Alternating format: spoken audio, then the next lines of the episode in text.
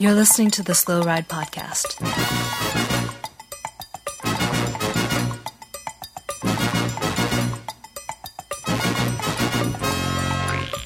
Bikes, advice, and rumors straight from the source.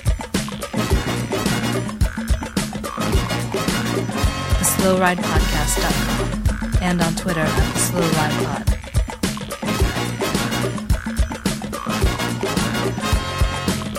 Enjoy the ride.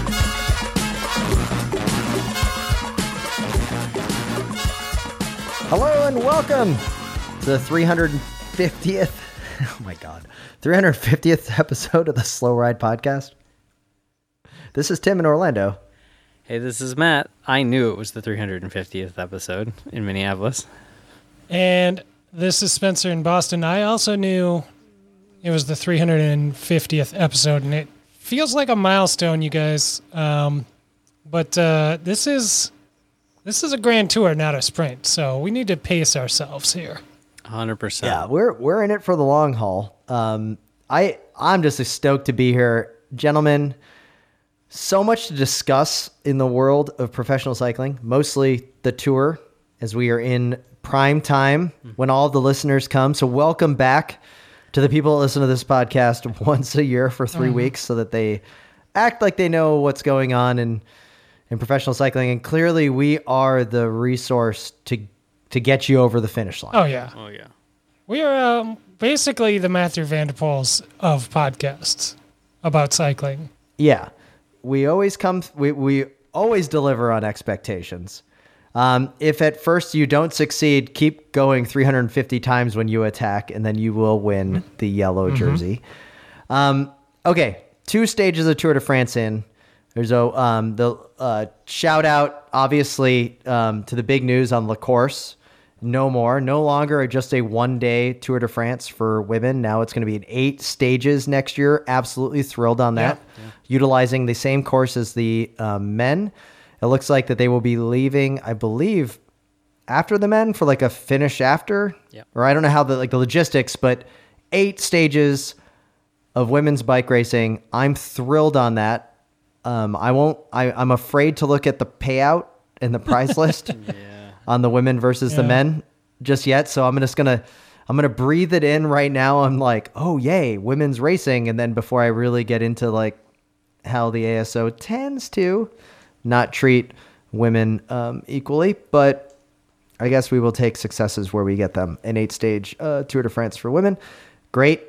And hopefully a start. So shout outs to um, Demi Vollering for winning winning over Cecilie Ludwig Uttrup and Marianne Vos on the uh, the women's La Course. I was not able to watch it, um, but pretty stoked on that. Did you guys capture any of that? I did not get a chance. Yeah, I, I saw a clip of like the uh, the finish, which was pretty thrilling, I gotta say, but um, did not see the whole thing. I don't I don't even know if it was televised, to be completely honest. Yeah. Well, it will be great to see the the full stages. So with that, um, let's move on to the men's race, the big story in the world of professional cycling, obviously. And top line, did Alpecin create the greatest one day jersey of all time with the limited stage one presentation jersey? The purple body with the gold sleeves, Well, because it was a thing of you- beauty. yeah, I think so. You say stage one jersey, but really it wasn't even that. Yeah. It was just a team presentation jersey. And I don't know if they were already trying to lobby the ASO to allow them to race in it or not, but uh, I don't think so. the internet spoke up and everyone loved it. And I I feel like that pressure had as much to do with them being able to ride that jersey for stage one as anything else. oh, yeah. I'm sure ASO would have been weird sticklers about it if, in UCI, if it So had is it been ASO or is it UCI? I guess it probably would have been a UCI thing. Yeah. I don't know because you get to change your kit once a year. Mm-hmm. Had they not already had they had they done that? Like why? I don't know why it would have to be a big thing. I think it's almost like they didn't do the paperwork. But here's the thing: Yeah. EF can show up with a duck on their jersey at the Giro and then they pay the fine. To like cra- crowdsource the the twenty thousand Swiss franc fine. Absolutely. I'm sure that global fans would have happily paid for that because it was the best looking jersey in the Peloton. It was so easy to spot. Instead, you're like, eh, you know, like I just. Well, It was like an example of the UCI not being able to get out of their own way. Like it was that good of a kit Right. that they should just be like, you know what, rules No. out. Like they already let them break the rules for stage one. Let them do all twenty three Right, stages. What's the difference? We've long argued uh, on this podcast, and, and longtime listeners will know that we have advocated for purple kits in the Peloton for a long time. Uh, and no one on the men's side taking us up till now. Right, exactly. And seeing that kit, as Tim just described it in the Peloton, it was a sight to behold. It stood out, it jumped out, it was recognizable. It had, uh, you know, it had its own brand. It had a great story yeah, behind well, it. exactly. That that aside, I mean, but um, you know, unfortunately for stage two, they go back to the navy blue of the entire rest of the peloton, and uh, Yeah. not as easy. and then win and not as easy and to win pick in dominating out, fashion. uh, until Mathieu van der Poel separated himself from the entire pack uh, with 750 meters to go or so. Yeah. To get Oh himself a God. new jersey. so, so- we'll be able to see him quite well, you know, starting on stage three. so the jersey looked great, right? Let's. I think there's so much to discuss as we go through this. So I think all of us just shout out the things you want to talk about over these first two stages. Yeah. But the jersey stuck out to me. The second was two kilometers to go on stage one. I'm expecting van der Poel to go, and suddenly my internet goes out, so my coverage of the TV ends. Okay. So I can't see what happens. Tense. I go into the room to see what's happening with my router, and there's my um, 15 month old little um, little Heimar. I'm trying to. Think, I I get them mixed up. I think that's little Heimar. I'm pretty Um, sure Heimar was first. Is uh, yeah, Heimar's first. This is uh, little Nairo uh, sitting there with this big, big shit eating grin on his face Yeah. holding the plug to the router. Mm-hmm. He pulled it out of the uh-huh. wall. Like, and he's just looking at me like, look what I learned how to do, dad. And of course, I'm like, oh, that's cute. I didn't yell at him. Mm-hmm. I didn't do anything. Actually, I was just a nice, patted him on the head, like, oh, way to learn, son. And then I plugged it back in. And then as I come back, it's 300 meters to go, and Alaphilippe is well off the front. Well off the front. And I'm just like, I'm like, oh, I guess I missed an amazing attack by Alaphilippe. So I called little guy, and little guy's like, yeah, Alaphilippe attacked, and it looked great. I mean, never mind what I said. He, yeah, it did look great. He looked super strong. He telegraphed it. The team let him out amazingly. Got to give it to, mm-hmm. to DQ. They powered up that last climb. Uh, there was a moment where it looked like van der Poel was going to jump across with Roglic and Pogačar, but yeah. uh, didn't quite have it. And surprisingly, Latour was the only one who really laid it down to try Yeah. to come across, which uh, that was nice to see. He didn't do much on stage two, but um, Right. nice to see another Frenchman, uh, you, You know, know, looking good. So The the most exciting thing for me, and I know Tim uh, may take umbrage with this as as he thinks Alaphilippe is the villain of the peloton, which may be the case, but um, I thought it, it was great to see the world championship jersey making that move on stage one, like a very Yeah. statement move Yeah. in front of everyone on the first stage to get the yellow. jer- Like it was pretty cool. It was that's what you want, yeah. yeah, it was storybook. Well, it's almost. Yeah, I would say this is that I was happy that the internet went down so I couldn't see him attack, but then I was okay with him crossing the finish line first because, like, after like knowing that he's gonna win, you're like, all right, world championship, great job for the Frenchman winning the race, pretty excited, solid Michael Matthews second place finish. You know, you're like, oh, Michael Matthews going to be in green tomorrow. Like, oh, things are already looking up for this tour. Um, it was a good capstone that the villain of cycling wins on. Actually, Julian Alaphilippe is the luckiest villain of all time because there's someone that's a bigger villain, and that's um, the cardboard sign holder of, of stage one. There's so much to talk about. Now, friend of the podcast, Ruby Roubaix, was there at the actual spot where the crash happened. Find Ruby Roubaix's um, Instagram. Wow. Yeah, he's got like photos of riders on the side of the road with like, you know, hugging their knees as they're like kind of just in pain or in shock of the incident of the big crash. Yeah. And then he also has a couple of like spy shots that he's like, check the grassy knoll. And it's the person that, you know, he was taking photos of like the pre ride ca- caravan coming through. And you can see the person that had the, the sign, you know, Allay, uh, grandma, grandpa. Um, it, I, I, there's no way this person meant to do that, but also just the being so naive that you're not even looking at the riders Right. coming. Um, Right. Yeah. it, it's like just absolute tragic, tragic was- that Jasha Sütterlin, who works his ass off for all these years to get into the tour, has to like pull out 150 kilometers into the race. Yeah, it was it was bad all around. Uh, it brought us some epic photos. Uh, no, that's not consolation enough. But I do like that photo of Marc Hirschi in the dish ditch. Uh, it is amazing.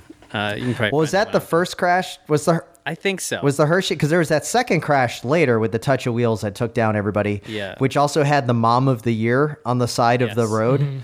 Um, there's this where you look at the helicopter shot and you see all these riders jump in the ditch, endoing, bikes flying, and there's a mom that just grabs her kid by like a hood and an arm and just like just swings. 360 degree hammer throw into like the woods just like get out of here i'm protecting you It was and it was really nice. amazing Yeah. um and then there's the Marc Hirschi photo which is probably one of the most epic photos that i have seen um where just a bike up against the the wood uh, the brush. the, the yeah. grass It's just beautiful. It's and then he's and he's nursing what like two broken shoulders didn't he have like crazy amount of broken bones he didn't break anything. I think you're thinking of Soler. and he's still finished but Yeah. Soler finished. Marc Soler finished with like two fractured elbows or something. Elbows. Yeah. I was and then he I and was then he didn't snart so yeah. close to when I saw that he finished last initially to be having watched some of the Movistar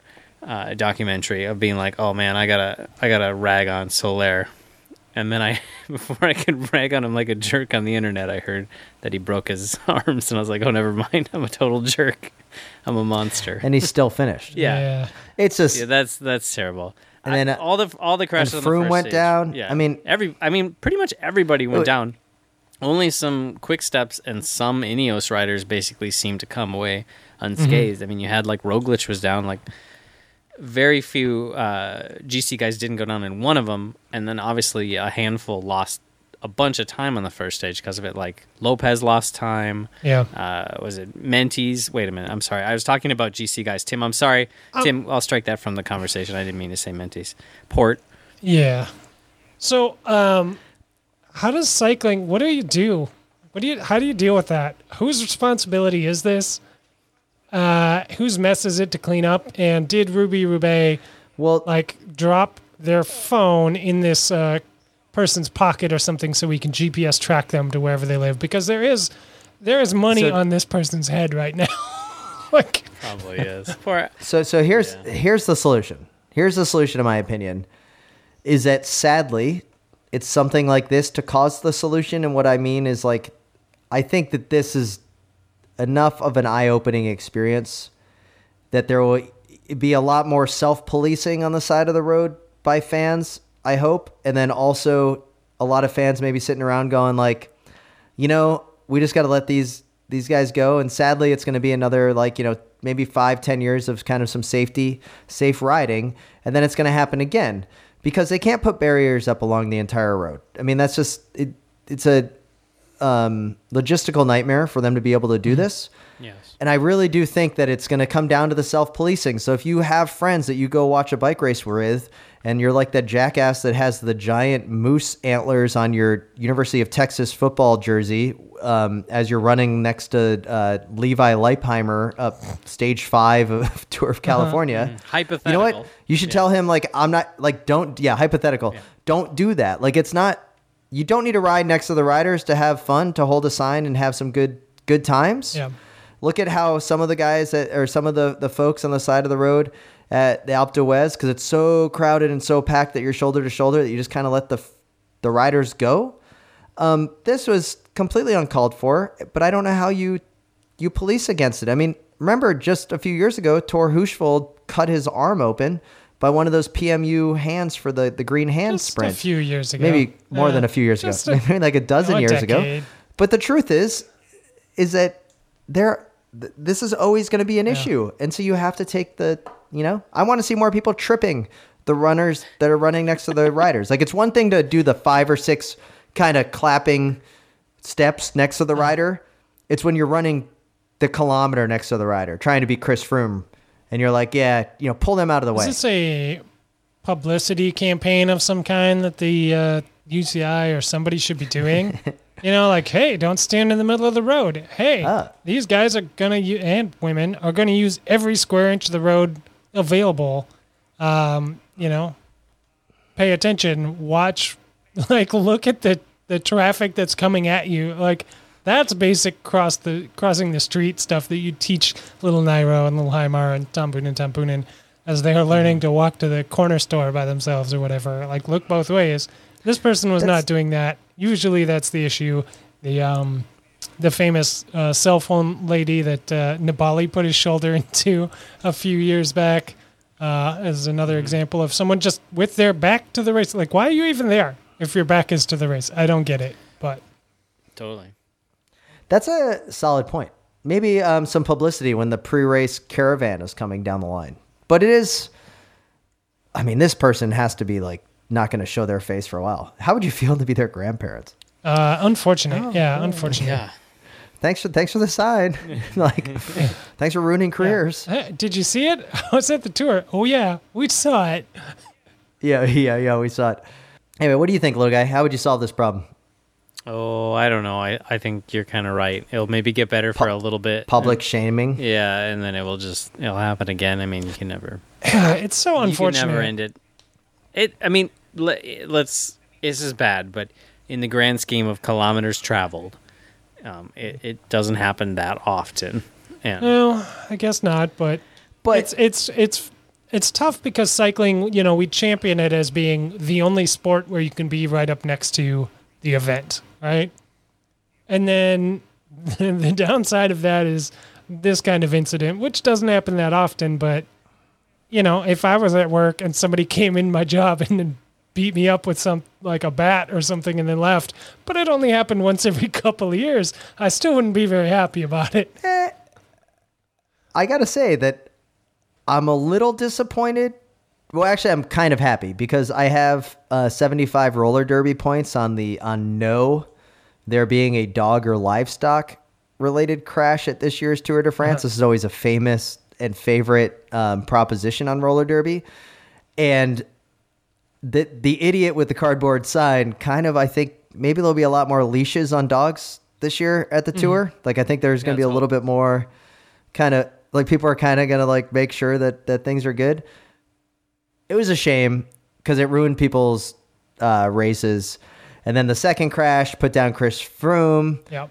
I mean, that was a five million dollar crash. Uh, now he finished, and he finished again today. So props. So Michael Woods is still going to have a amazing domestique well, um, out there. But yeah, maybe. But Woods lost a bunch of time on stage one in, in those crashes. So Woods is Woods is basically out of the GC bunch of- picture at this point. Unfortunately, though, it seemed like yeah, he was he's actually going for GC. nine minutes down. Yeah, Jeez. I which Nine minutes down, he is the big loser.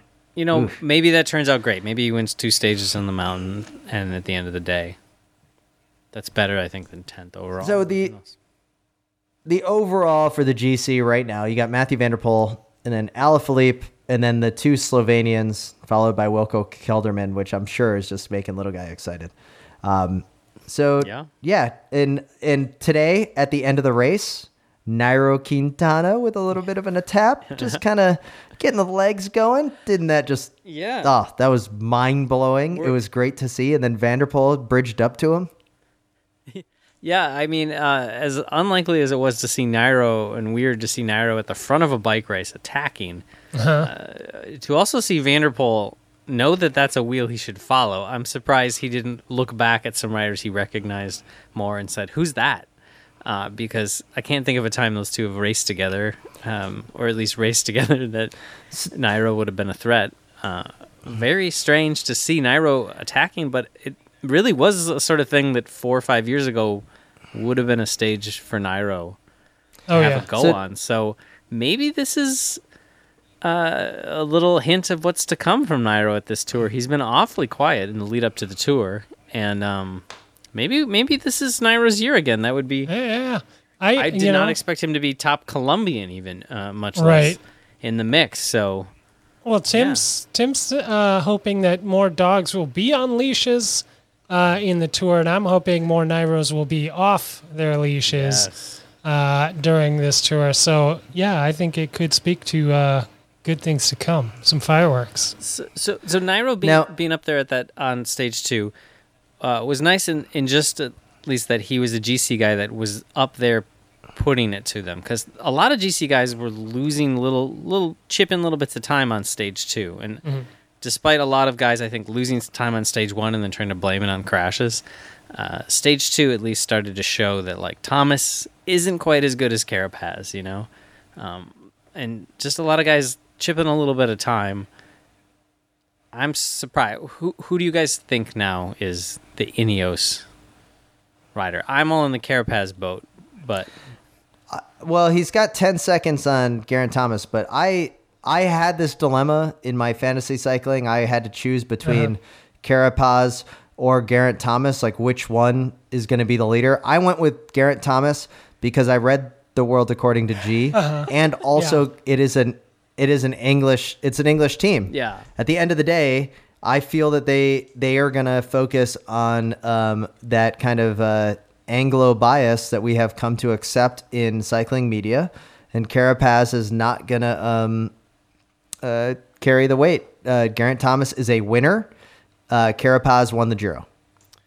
well, it's going to be tough for Ineos as it, it does seem like Carapaz is probably their best pick, and yeah, they have a lot of uh, native English speakers they're going to have to overlook.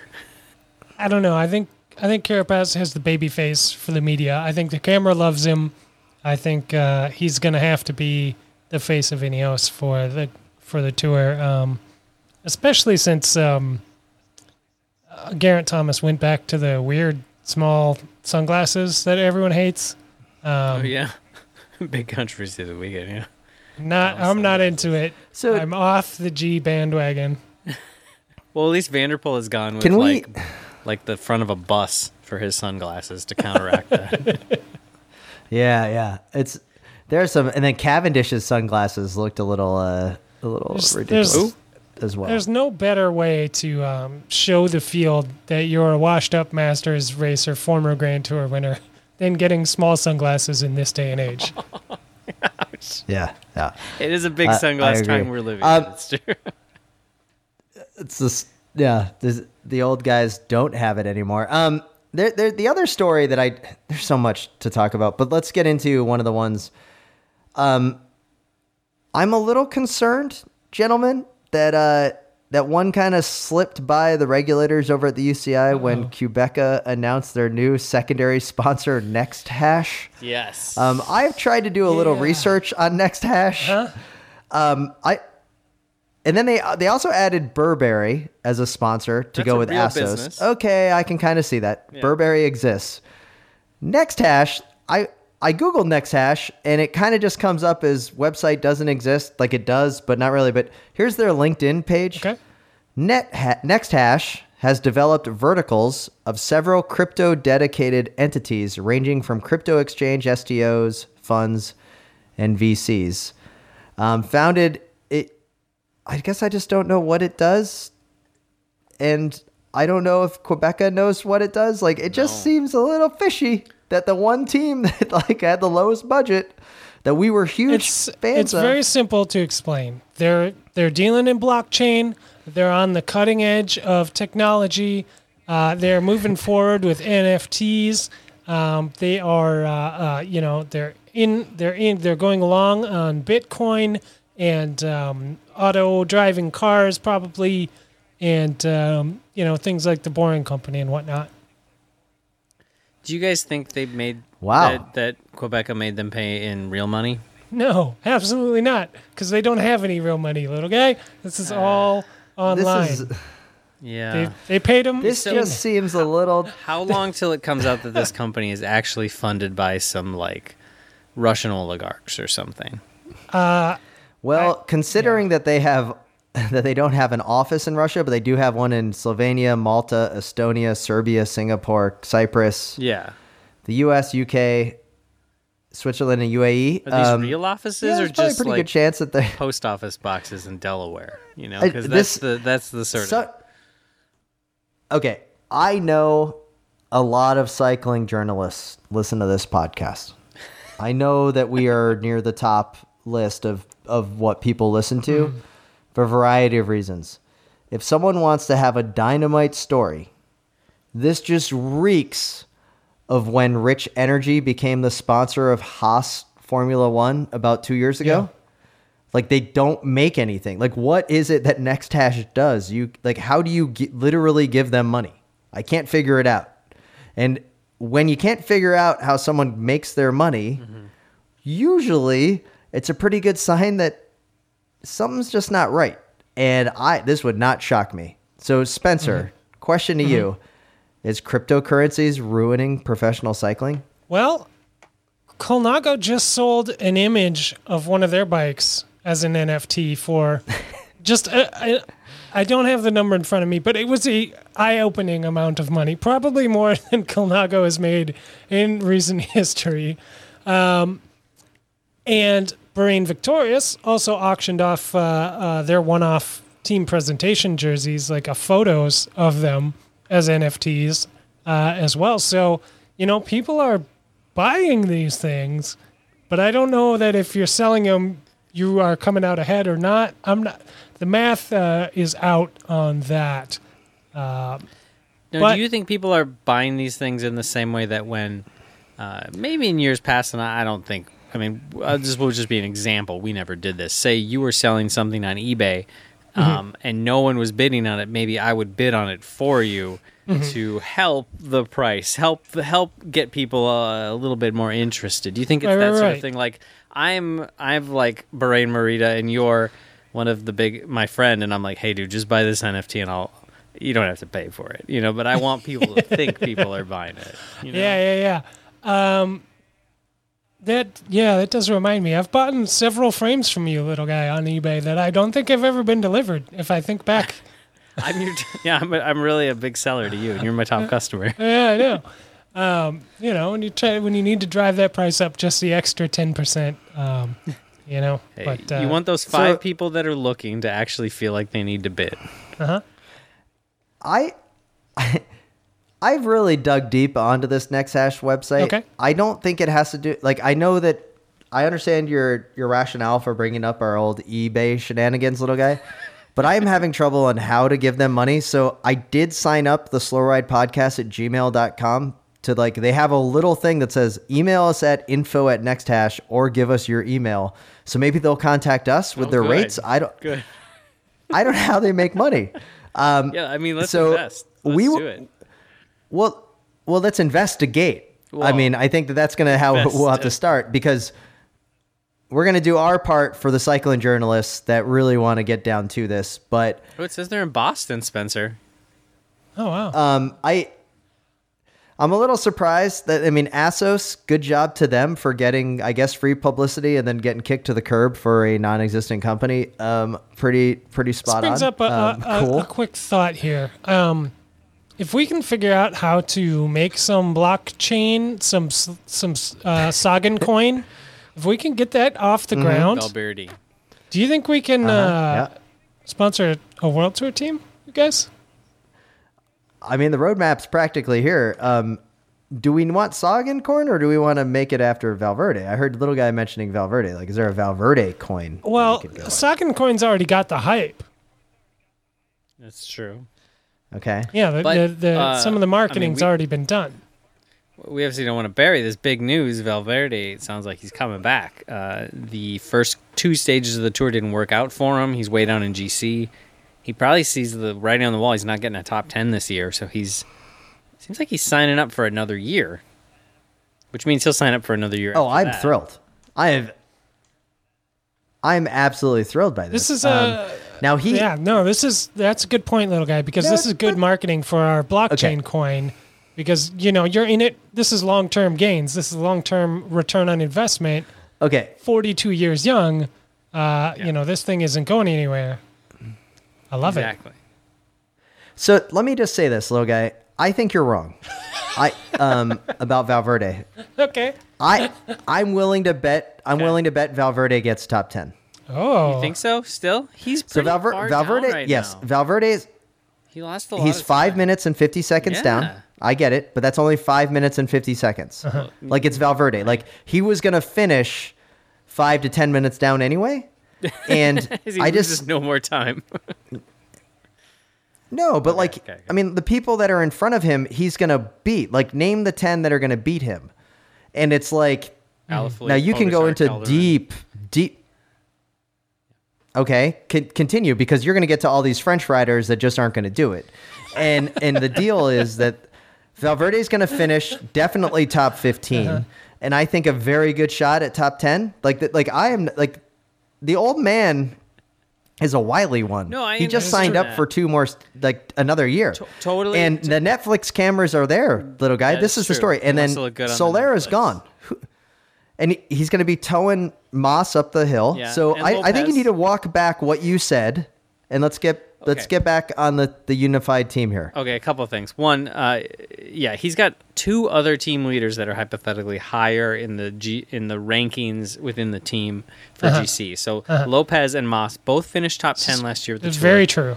Very Um, true. They should be working for them. Like I want them to work for Valverde in my heart of hearts, but my God, Movistar, do the right thing for once, and work for the two guys who could get top ten. Now, will. the fact that I'm not happy Soler crashed out, but I do want to say Cycling News and many other publications have been noting that uh, Movistar came with four leaders. There is no chance in hell that Soler was ever a leader on the Movistar team cur- in, in Right. this current lineup, and the He's fact that team player. any cycling team or any cycling uh, website would ever uh, even suggest that Soler could have been the team leader amongst those three other riders is Yeah.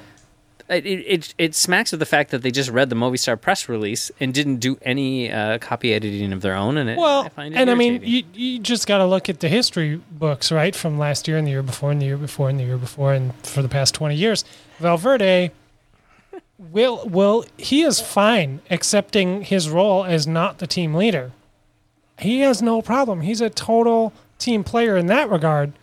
When it comes to not actually beating the team leaders in the GC, that's not really his bag. He's just No. going to do his thing and be the top guy no matter what. You work for me, you don't work for me, whatever. I'm going to be the top guy. yeah, it doesn't matter. I mean, he he'll Now- be riding tempo for Mas in the mountains. He'll look around. Mas isn't there. Eh, well, well, Okay, I well, better well. I better stay on Roglic's wheel. So- Yeah. I he'll be up there. He'll be in top fifteen for sure. Top ten, I'll put a dollar on it. Okay? so um, actually, I'll put a, Pe- a, Pe- a, a Peter. I'll put a Sagan a Sagan coin Oh, on now There's a lot that's gonna good be worth in And then- No, let's get to the. Um, there's so much to discuss, but Bauke Mollema, well on his way to an anonymous top 10 Um, looking good. Uh, stoked on that. yeah. Uh, N- Nibali, uh, you know, it's it's it's it, it's clearly a, a two rider race. I mean, just two stages in, and Roglic and Pogačar are only separated by a second. Um, Alaphilippe will sit around for as long as he can before he blows up in the mountains the way Voeckler did. Yeah, um, I so don't think he you know. I really think Alaphilippe will ride ride top ten this year for sure. I think the way the first couple stages have come out with a lot of guys losing time without anything eh, like the road even really dictating that so far. This is the best year Alaphilippe could have chosen to secretly ride for GC, but only tell me about it. So uh, it's perfect. yeah. Overall, it's gonna be good. I, I didn't ask you guys last week um, when we were recording, but who do you, do you guys think Sagan wins the green jersey again? I don't know. You know, I'm Because surprised he Bennett's wasn't. not in here, so I'm just curious. I guess we'll find out on stage three uh, when it's more of a traditional sprinter stage. But this stage one, too, I know they're, they're pretty hard hills, but in years past, this would have been Sagan hunting territory. Yeah. And the fact that he's not, he wasn't Yeah. even trying to mix it up with those guys. I don't know. You know, I feel like he's, he's kind of phoning in a little Now, bit. You know, Well, do, I mean, his got- his his true competition, like Bennett's not there. Caleb Ewan's not going to finish the tour. We, you That's know, true. we know this. Um, I'm looking down the list, and I'm like, his true competition is uh, a Wout Van Aert or a Mathieu van der Poel or Démare, maybe a Michael Matthews. Um, Démare. mm, mm, he hasn't looked amazing, but I mean, come on, you, you got to at least give the French hope a little, a little. love, right? But yes, I know, I agree. I I think um, Wout Van Aert will have other aspirations in in this tour. van der Poel, however, um, could Does he finish? I don't know. I mean, is that the question? Like, is, yeah, that's that's a big question mark. I know he's strong enough to, but I don't know. Um, Yeah, does I he drop I- out for the Olympics? Yeah. Sagan is firmly into the Wiley veteran territory as well. Like he's won this so many times in so many different ways that it's hard to count him out for it. Um, but he is, you know, he's 30 points back of Mathieu van der Poel already. Um, and I don't know where he makes all that up. I think there's a chance he makes Now- up points just by the pure fact that starting on stage three and four, van der Poel just works for Merlier a little bit. You know, like just van der Poel Yeah. seems like the Did- kind of teammate that would just work for Merlier or um, what is it, Philipsen or whatever they, you know, the other two sprinters they have. And you know, by doing that, he can secure his yellow jersey. He'll be up there enough, but he might, he might just be willing to kind of to do that, and that would give Sagan a an in to take some points. Yeah. Now we're 37 minutes into this podcast, and uh, we have yet to mention um, that Cavendish decided to actually start the race. Yeah. Um, after we spent a solid, Spencer just came through with some great predictions. Uh-huh. Spencer, do you have a mea culpa or anything that you want to uh, get off your chest about Cavendish showing up to race and how you feel? Well, you know, Vindicated, maybe? um, I, Astonished? Yeah, I said um, I said because they were not bringing Cavendish, they were going all in on Alaphilippe winning the tour, and I made a, a, a spot on at the time prediction that Alaphilippe would win the Tour de France, and uh, you know felt pretty vindicated as he uh, claimed the yellow jersey on stage one. But then I read a little deeper into the uh, into the results list, and I, I saw Cavendish's name, and I said, "Oh no." Uh, they've they've they've thrown the whole plan straight into the bin, and uh, Cavendish is there. My man Bennett is not. So one worker down for Alaphilippe. Um, Sam Bennett obviously going to be a, a pure worker for Alaphilippe's GC hopes. Um, that just means they're all in on Cav, uh, meeting and exceeding Eddie Merckx's uh, victory record. Uh, I think he is five stage wins away, which they could they should be able to clean that up by the end of week two. Easy. And Um, and the message must have gotten to Alaphilippe because he no longer has the yellow jersey. Uh, case closed, Yeah. and uh, Quick Step is there for Cav 100% now. It's a it, it's an amazing thing to see. Um, it was glorious waking up on Monday morning with the Cavendish announcement that he will be in the tour, Yeah. and my first thought was, man, Spencer's going to have to record like re-record like a six minute bit, Yeah. and I'm not getting up to help him out Yeah. here. You know, it's going to be a wiz- wizardry of editing, um, courtesy of the little guy and Spencer, and then instantly the excitement was dashed by the most dastardly villain in all of cycling, Alaphilippe's dad, Patrick Lefevere, the owner of Quickstep um, Team Racing, Yeah. who just doesn't even give like the shout out to like, hey, you know what, Cavendish is here. Instead, he just completely craps on Sam Bennett, who's in a contract year Yeah. Mm-hmm. for not you know being confident enough to do the race or he's afraid to lose oh my god what a horrible human being like what a way to just like you're getting all of the media press Yeah. that you could possibly ever want on your team you're getting front page Wall Street Journal type articles Absolute- about Cavendish coming to the tour. Absolute love and fest, your quote yeah. is that yeah, and your quote is Sam Bennett doesn't have what it takes. Are you kidding? Like who why does Specialized do business with this guy? That's honestly well, a serious question here. I mean, Results, they- man. they- yeah, they win the most races every year. That's pretty much why. Yeah, all right. That's a that's a solid answer to my but it just seems to me that the track record of, of this Lefevere, like the way that he went after the the Argentinian waitress that was, you know, groped by one of his riders. Oh, yeah, it was horrible. And then you have all, all these other like things, and you're just like, and then he's the way he just drags Sam Bennett on the under the bus. Yeah, like backed backed it back under it, got stuck underneath the finishing arch, and then it kept going over Sam Bennett. It was miserable. Yeah, he's uh, you know, every every year, maybe sometimes twice a year, he does prove that he is pretty much the worst guy in professional cycling. Um, Oh, Make you As- miss M- So- Riis. yeah, straight shooter, that guy. Uh, like, well, he's- Johan Bruyneel. he's probably- class act. Yeah. actually, isn't Qhubeka next dash? Wasn't that the uh, the team that um Yeah. Bjarne Riis was going to take over? So I wouldn't be surprised if Bjarne Riis was an investor in NextHash. Well, Bar- Bjarne was there last year. Yeah. God, that feels so long ago. Yeah, kind of like interesting. Um, mind. Now, little guy, uh, Jumbo has a single blue tire. Um, what's the deal with the single blue tire? And do you know if any German cycling publications have uh, investigated to see if the rolling resistance of blue rubber is better than black rubber? I do not. Re- uh, yeah, I don't remember. It's for some charity sort of thing. I do. I do expect Tour magazine out of Germany, who always seems to be hot on the rolling resistance tests, to be all over it, uh, despite Jumbo's claims that it offers no advantages. I am assuming we will find out after the tour. It is 0.001 percent faster or something like that. And uh, I'm I'm pretty sure it was a uh, a marketing thing for the bike share program they have all right, there uh, you go. associated with the team somehow. But So- uh, still, a very good marketing scheme because It- you know Wout has a history.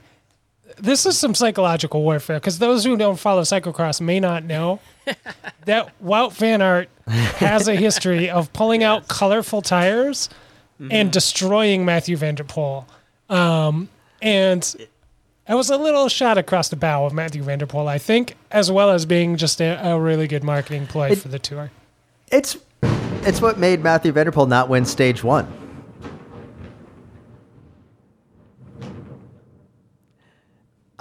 Let's uh, let's I'm pretty sure that's quick edit right there. Wow, I don't know. Yeah, we'll see if that fills up. But man, it feels like lightning like hit like on my block or something. Yeah. Uh, well, I'm wow. I'm a little shocked that the internet is still connected. Um, Yeah. Now, little guy, the the blue tire. Um, Spencer brings up a good point about Wout Van Aert um, knowing that what are those? Were those Michelin Jet tires? What what what would he usually race cyclocross in? Well, it was the time he busted out those greens. Those are those the fabled Michelin muds uh, that you. you Michelin muds. That's some right. You can't Now, find, but you you, guys- get some. You get some fakies of those these days. No. You guys would remember that I used to wear a f- ride a full colored tire. Um, I, I was Oh. I had red tires, I was the right Michelin. Speediums. Yep. Terrible. Did you guys ever rock the color? Okay, did Oh, you yeah. both I had some, have yeah. uh, full colored tires? I had some yellow Michelins, and I definitely think I had some blue, bluish gray. Um, what is the Michelin like? So- the Pro, Pro, This is whatever. Pro- like, 'cause- Pro twos, pro, threes, and pro, Pro fours? twos. I think. I and, had and now that I think of of it, I think that was probably like at that point that was the same color as the AG2R team. Oh yeah, back, yeah. back in those days would ride uh, before brown shorts when they were just blue. They would have those kind of blue gray. So yeah, I rock some of those for sure. Uh, you used Yeah. to in the early 2000s. You could dumpster a lot of colored tires. Uh, you could also Flanders buy them brand new, So- and they were Wait, they really? great. Yeah, Oh, I thought they just came out of dumpsters. That's weird. No, the early 2000s were Now, is were a different time, and we we embraced the colorful tire as well as the um, uh, bibs that had the printed inner uh, piece of the like the Oh, yeah. chamois area Oh, was yeah. all printed. Mm-hmm. That that fad has gone away, and I'm I'm glad to see it in the dumpster. Um, Kind of ready. I'm ready for some colored tires to come back into the peloton. I think this is just colored the first. tires. I, am okay think- with They'll start sliding back in after this. I think. because it gave you Well, it gave you of- another thing to match, like your bar tape and your saddle and your tires or whatever, your socks Yeah. and your The trifecta. tires to whatever. Yeah, and you know I I love the uh, the Michelin Pros as well. Um, I know I gave the Grand Prix the Conti Grand Prix four thousands or whatever uh, a try once because they were full, like the whole tire was the color, and I just slid around a lot on those in some crit, and I moved back to the Michelin's, but uh, Those that was just good. my experience. Yeah, no, the Michelin's are really. So I'm running GP. I'm running Conti gum walls right now. GP four thousand like gum walls, but the I just yeah put some color on the tires. Congratulations for Lotto Jumbo for kind of being the first one to think of just like oh let's make all the front tires blue. Um, it I, I do kind of want to see one of the riders get a flat tire and then like specifically just tell the, the neutral support person like no no no I'm waiting for the blue tire um, to uh, to show up that'd be pretty cool. Uh, all right, th- that happened. Um, we're just gonna keep steamrolling here because little guy, you had quite the experience. I was a little worried for you on stage one, to be perfectly honest. I knew Spencer would come through um, on this, but uh, I was a little worried, uh, little guy, that you were gonna like bust open the old NBC Sports Gold app and realize that like it, it kind of works, kind of doesn't, and then you'd have to navigate through to Peacock. Yep. So um, Yeah, that's kind of. let me just say out front. Let me just say out front. Peacock, the app, I believe it's like ten dollars for like an upgrade this month, where you can gain access to the commercial-free Anthony McCrossan and Simon Gerrans coverage. How about the five? And it is- and I got commercial free. So Top notch. You five bucks? yeah, yeah. Five, it's like six bucks. it's do it like it's Oh, yeah. it's great and you can also watch Yellow, yellowstone great great show with kevin costner one of our favorite actors Love the in um slow ride pie as many of you guys know because of our uh, annual uh american flyers podcast. But i should just get back to this. Peacock at five dollars six dollars i'm all in on it. It's great. But little guy how difficult was it for you to figure out that peacock had the tour? Because they announced it like six hours before the first stage? I um I mean I had known that they were gonna throw it over at some point, but as um uh, an NBC Gold subscriber for many years, I sort of assumed maybe they would have told me that. um, but I guess uh, being the way that cycling was on NBC Gold, then it was on NBC Sports, and then um, I was never actually sure which one I had anymore. Um, I shouldn't have been surprised, but uh, it did take a little bit of Uh, finagling. It really wasn't that bad. It's just that my experiences in the past uh, with the NBC, uh, they seem to just every few months decide that they think it'd be better if the cycling was moved somewhere else within the app or within a different app, and uh, it's a little irritating. But So- whatever.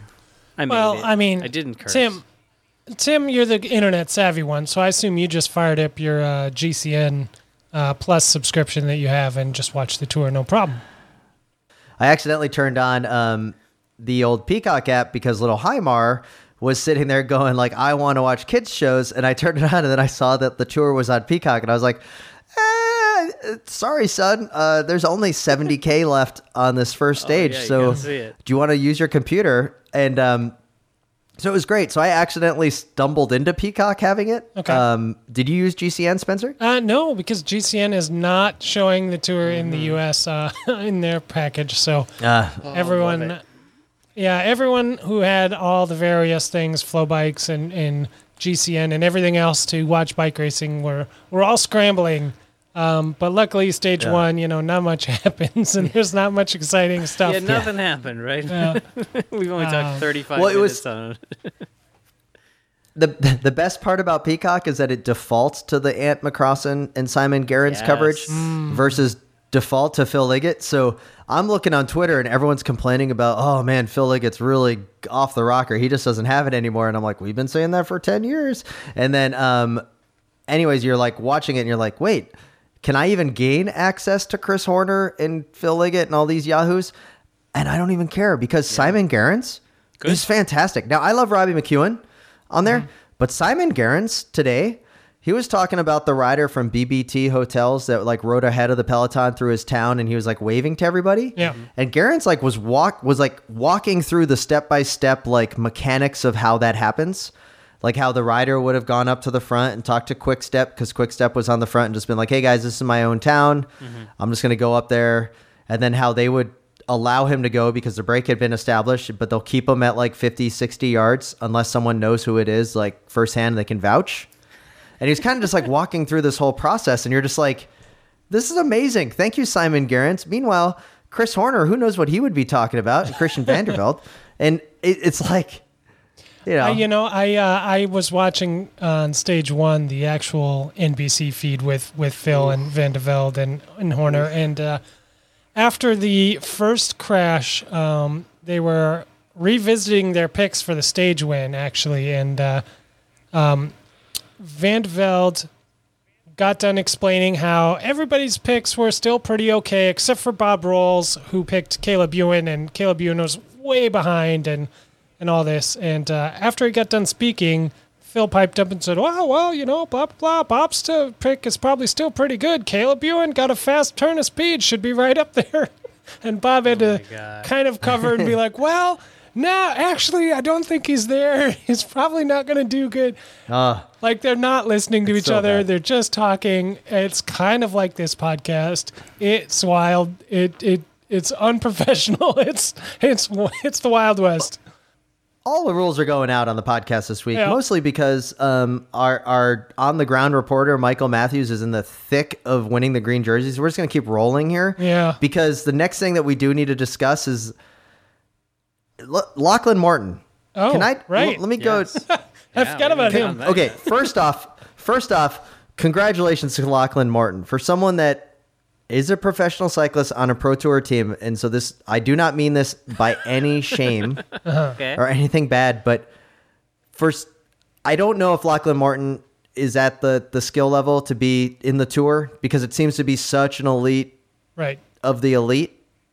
And for him to find a way to captivate the cycling audience the way that he has, like major props, like this is, I know more people today talking about if Lachlan Morton is going to beat the pro peloton to Paris mm-hmm.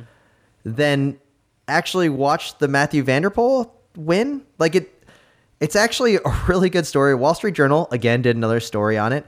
We got an email, an unsolicited email, like of the embargoed news on it, and I was like, "Oh, an unsolicited email about embargo." And normally, I'd be like, "You shouldn't have sent us that because that's going straight on the, the Twitter." Right. No. But the whole time, I'm like, I'm like, you know what? Props to Lachlan Morton for this one. Like, I'm just gonna let this one roll because this is mm-hmm. really, really cool. Yeah. I did a deep dive on the website today. I mean, he is writing his own transfers. So when they get into the Alps and he's only doing like, you know, the stage is 150K or whatever the, the, the riders are doing, Right. he then has to turn around, do a U turn, and ride another 150K back to the next start Yeah, it's brutal. over mountains and valleys It's brutal. it is it is insane. It's great. So It's great. way to captivate the cycling zeitgeist for someone that I hope at some point makes the tour, but he may but he's he's made a career of being just Yeah.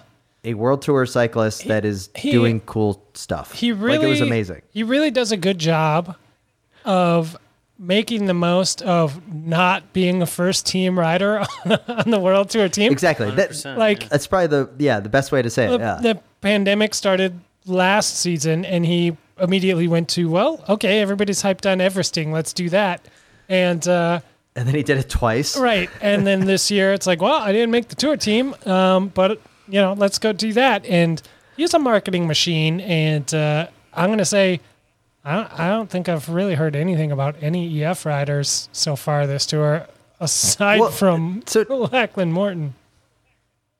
Well, that's the thing, like right? It's good That- and bad. Uran's hiding. Uran's hiding. Ron's hiding, yes, as he should be. But look at the riders on EF and what they have, right? A couple of things just to shout out. You have Lachlan Morton doing this, right? Then you have friend of the podcast um, in his last professional cycling season, Mitch Docker, Mm-hmm. crushing it with a podcast and kind of going beyond just racing. Yeah, hundred percent. And then you have um, Taylor Phinney just doing random art and being somehow being cool. Like Education First has found does find the riders that do cool stuff, and they Rigoberto Uran is a Yeah. supermodel on the Yeah. side. Like that guy yes, that's true. is the absolute style icon of the Yeah, peloton. sure. And then in their back pocket, they've just got Sergio Higuita up in the top 10. Like, no problem. Just hanging out. Gonna- who's gonna win a stage at some point? He's he's been close on these climbs and he's looking really good. I like that Yeah. that that quietly EF has come with a two with a two pronged attack. Where Oh, we yeah. knew about it with all these other teams with multi pronged attacks, but it seems like Higuita and Uran are a two pronged attack, and I'm I'm excited about that. So Yeah. I guess I just So Well, they do some it. pretty cool things and and it's and the Lachlan Morton thing is an example and guys I I'm assuming he's done the math and he knows that he's going to beat the Peloton to Paris unless like Well, catastrophic it's gonna be Bas- tough, man. right? Like, he know. did. I mean, he might did done have to do the. math, he did have to do the Everesting challenge twice because the math wasn't quite right. yeah, yeah. So, that's true. I just like do you but I mean, I'm going to be watching this more That roller derby does need to do a proposition on this like will he beat yeah, the Peloton to Paris. And I just can't wait for him to like he's going to be like 10 kilometers in front of the the team to Paris. Are they going to let him ride the 10 laps of the Champs Elysees with his like like like the mechanics of doing the laps on the Champs Elysees mm-hmm. or is he going to be doing it cuz like they shut down that road I'm assuming. Mm-hmm. And I'm assuming that the French military slash police are not going to be so keen on I I mean, Lachlan Morton doesn't exactly look like a pro cyclist. Like with all the bags on his bikes, he's just gonna look like a hobo coming down the road with like a frame bag, and they're gonna be like, ah. Hopefully, EF made a few calls so he doesn't get arrested or something. Uh, but uh, Oh. I think well, he's I'm sure be if, close. if there's one person that, if there's one person that has the French goodwill behind him, it's definitely Jonathan Vaughters. um, to uh, to like they're just gonna roll out the red carpet for the Velon rider to Mm-hmm. come through on this. Like, come on. at that point, maybe Uran's in yellow, uh, Higuita's in second overall, and you know uh, they're the toast of France, so it's uh, easy for them to call in a favor or two.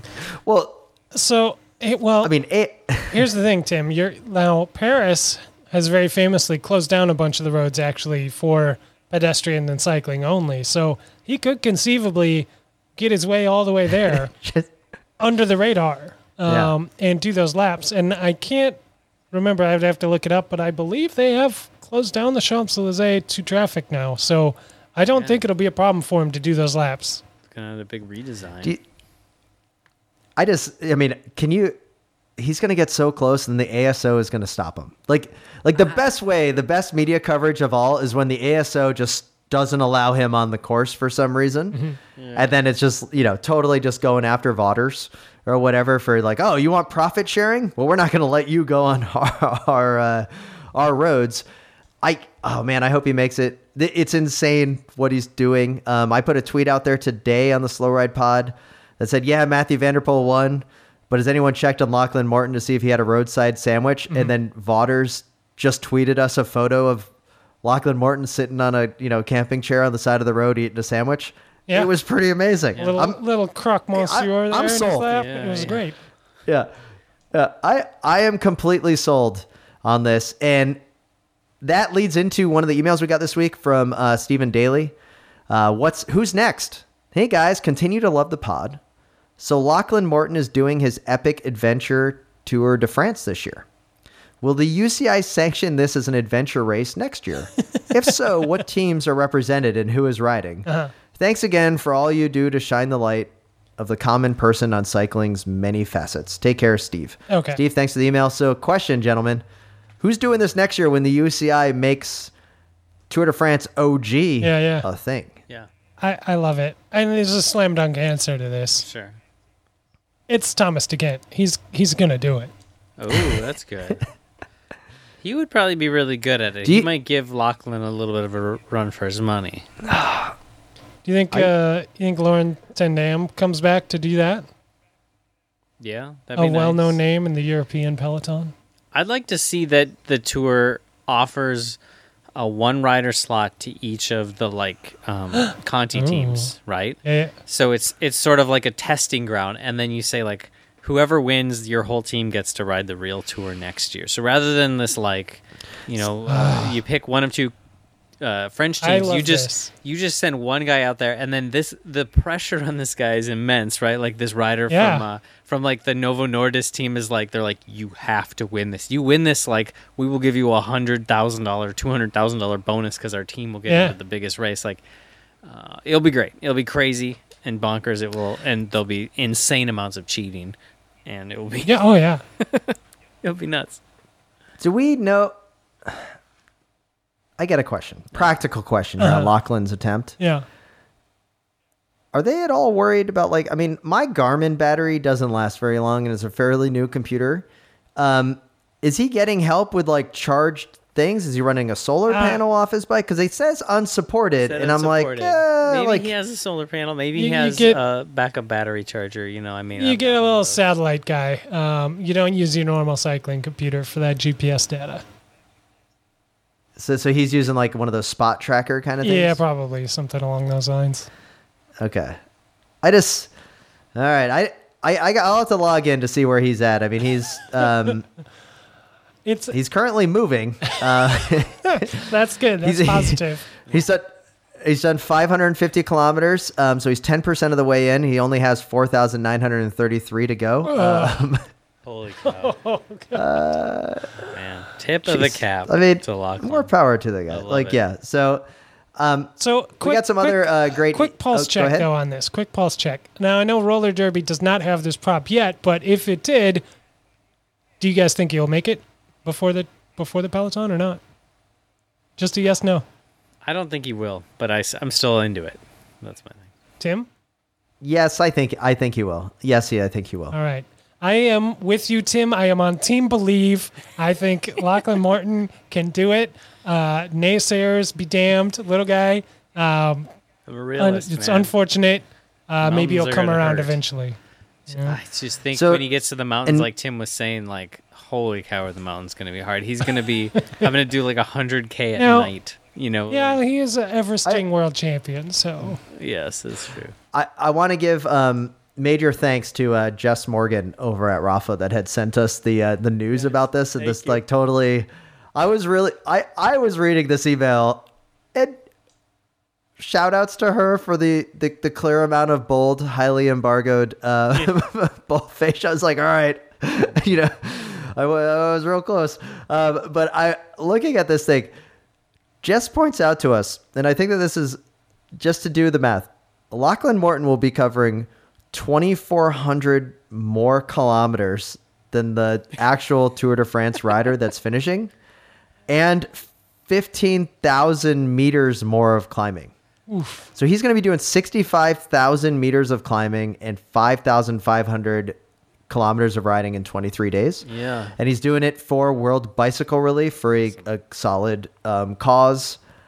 So major, major props to uh, Lachlan Morton for this great um, cause. I will be following it, uh, and I, I do hope he, I do hope he makes it. But I do hope there's a little bit of drama near the end of just like the ASO not wanting to let him on the course, but then there's some groundswell of grassroots internet oh, shenanigans to get him through. Like, you know, like some black hat um, hackers bust into the ASO computer systems to mess up the GC just to get Lachlan Morton at the top. It's going to be amazing. Well, if, I love the, it. if the press if the press in France gets behind this uh, this ride, you know, and they don't let him in, the, the French people will riot. They're they're happy to throw down at almost any uh, instance, you know. Good so point, Spencer. I think they will. I think they'll get him on course one way or the other. And with that, let's get into um, another email that we did get uh, this week. And this one comes to us from Craig from Indiana. And he says, Gentlemen, love the pod, but I can't help but think you guys are becoming the team Sunweb of podcasts. Uh oh. you know, developing young podcasters who are destined to leave for perceived greener pastures, Yeah. or like the Tour of California, a proving ground before superstars break out a la Bernal or Pogačar in recent years. In referencing first Abby Mickey, who I heard filling in on your podcast, and she now has a great pod of her, o- of her own, freewheeling. It's true. Major shouts to Abby Mickey Yep. amazing podcast. Yep. Um, that's where I go to get all my info, in particular about the women's Tour de France that will be coming around the corner. And, and hosting uh, she Tour filled in, Yeah. yeah, and she filled in wonderfully well when I had my stroke. So shout out to Abby. And I will also point out Kate Wagner, who I heard on a Slow Ride podcast back in November 2020, who's now guest appearing on the Cycling Podcast and a slew of other cycling media um, appearances, including Bicycle Magazine. I guess all I can say is keep cranking them out and filling up the cycling podverse Craig from Indiana. Uh, major shout to Kate Wagner. I don't know if you guys had the opportunity to read her story on Primoz Roglic. I did. It was Like really a, I, I, it was probably one of the best cycling journalist pieces that I had read because I felt like I actually, I mean, the whole story is about how she's going to break down Primoz Roglic and get past like the plastic shell, right? Of just like the classic, oh, tell me more about being a ski jumper kind of things. Mm-hmm. And she does a good job. It takes like three interviews or sec- two interviews to get through there. And I felt like I actually learned something about Roglic, and Kate deserves um, a lot of credit on that story. It's it's one of the better cycling journalist uh, pieces I read. So definitely check it out on uh, Bicycling Magazine um, about Roglic and, and really who he is as a person. Yeah. Yeah, yeah, it was Well, good. I, uh, and sh I was to say, she, yeah, she's also over on the cycling podcast right now during the tour and Yeah, doing doing uh yeah. doing a great job over there. So we are the we, we yeah we're, so we're we are the tour of California. It's yeah, it's absolutely you know I think that's a, an appropriate um, uh, synonym there for us because you know we we do the good job. We do the you know I think we uh, we've definitely launched some careers here. We do. We, we, we come up with a lot of uh, good ideas and a lot of um, you know off the wall things that we sort of make stick and uh, you know the problem we have is we don't understand how to monetize it or to do anything with it beyond that but uh, you know when I mean, yeah. when big I mean, we're, big we're 100% responsible for figures out how to do that and uh, and can capitalize on it you know uh, more props to them uh, Oh, we yeah. will continue to dig a little deeper and find the next big thing for you guys Yeah. yeah, well, Every, uh, everyone back off this story on crypto, the crypto scam that is sponsoring Team Qhubeka. that's that's our territory. well, gentlemen, um, as always, it, it's great to uh, hear from all of the listeners. Uh, make sure you email us at the slow ride podcast at gmail.com if you've got um, something that you want to share on the show. And um, it's been one heck of a first two days of the tour. I can't wait to get back at it next week. Um, quick reminder with the 4th of July coming up, it's our annual um, jot down memory lane with American Flyers, one of the greatest cycling movie of all time. Yeah. Um, looking forward to doing that again and getting that out to the uh, to the listeners with yet another um, review.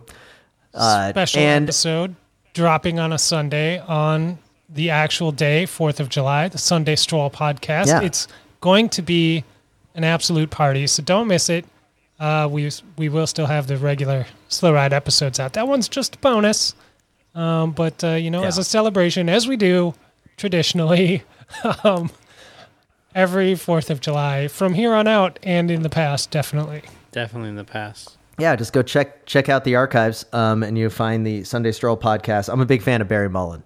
Um, we'd also like to thank uh, Buckler Embrocation and Buckler Skincare. Head to bucklerskincare.com to get your very own Miracle WAP chamois cream. And head over to wideanglepodium.com slash coffee to find out our Grimpeur Brothers um, partnership. And while you're there at wideanglepodium.com, check out the how to become a member and a supporter of the network. Um, we know we have thousands of new listeners uh, this week getting all their Tour de France info. If you'd like to support independent cycling media, lurk to become a member and supporter of the Wide Angle Podium Network. Absolutely. Um, we appreciate it uh, if you can do that. And also, we've got a couple, just a handful left of the special edition episode 300 commemorative Slow Ride Podcast t shirts in the shop there at uh, wideanglepodium.com slash shop. And uh, you can pick one up uh, before they are gone because I can promise you we're not printing any more of these. So the plan is we're gonna make these t-shirts or we're gonna sell out these t-shirts and then i was thinking that we could do a custom slow ride podcast um, kit. Uh, you know on the top of my mind was the purple and gold kit of the old uh, of, of famous uh, mercier bp hutchinson of the 60s 70s it was kind of top of my list. Yeah, guys i don't know if we're going to be able to do that anymore because uh, van der Poel uh, took it so if anyone wants to send some uh, suggestions of what would be a great um, slow ride podcast kit just hit us up at the slow ride podcast at gmail.com or you can find us on twitter and instagram at the slow ride pod um, we're world famous. We're getting retweeted everywhere. Malcolm Gladwell loves us on the uh, the old Twitter account. Uh, great stuff. Uh, check it out. Um, so yeah, uh, and with that, this is Tim in Orlando. Uh, this is Matt in Minneapolis. And this is Spencer in Boston, reminding you to always wave at all your fellow cyclists that you see out on the road. The Slow Ride Podcast. Bikes, advice, and rumors straight from the source. TheSlowRidePodcast.com and on Twitter at The Slow Ride.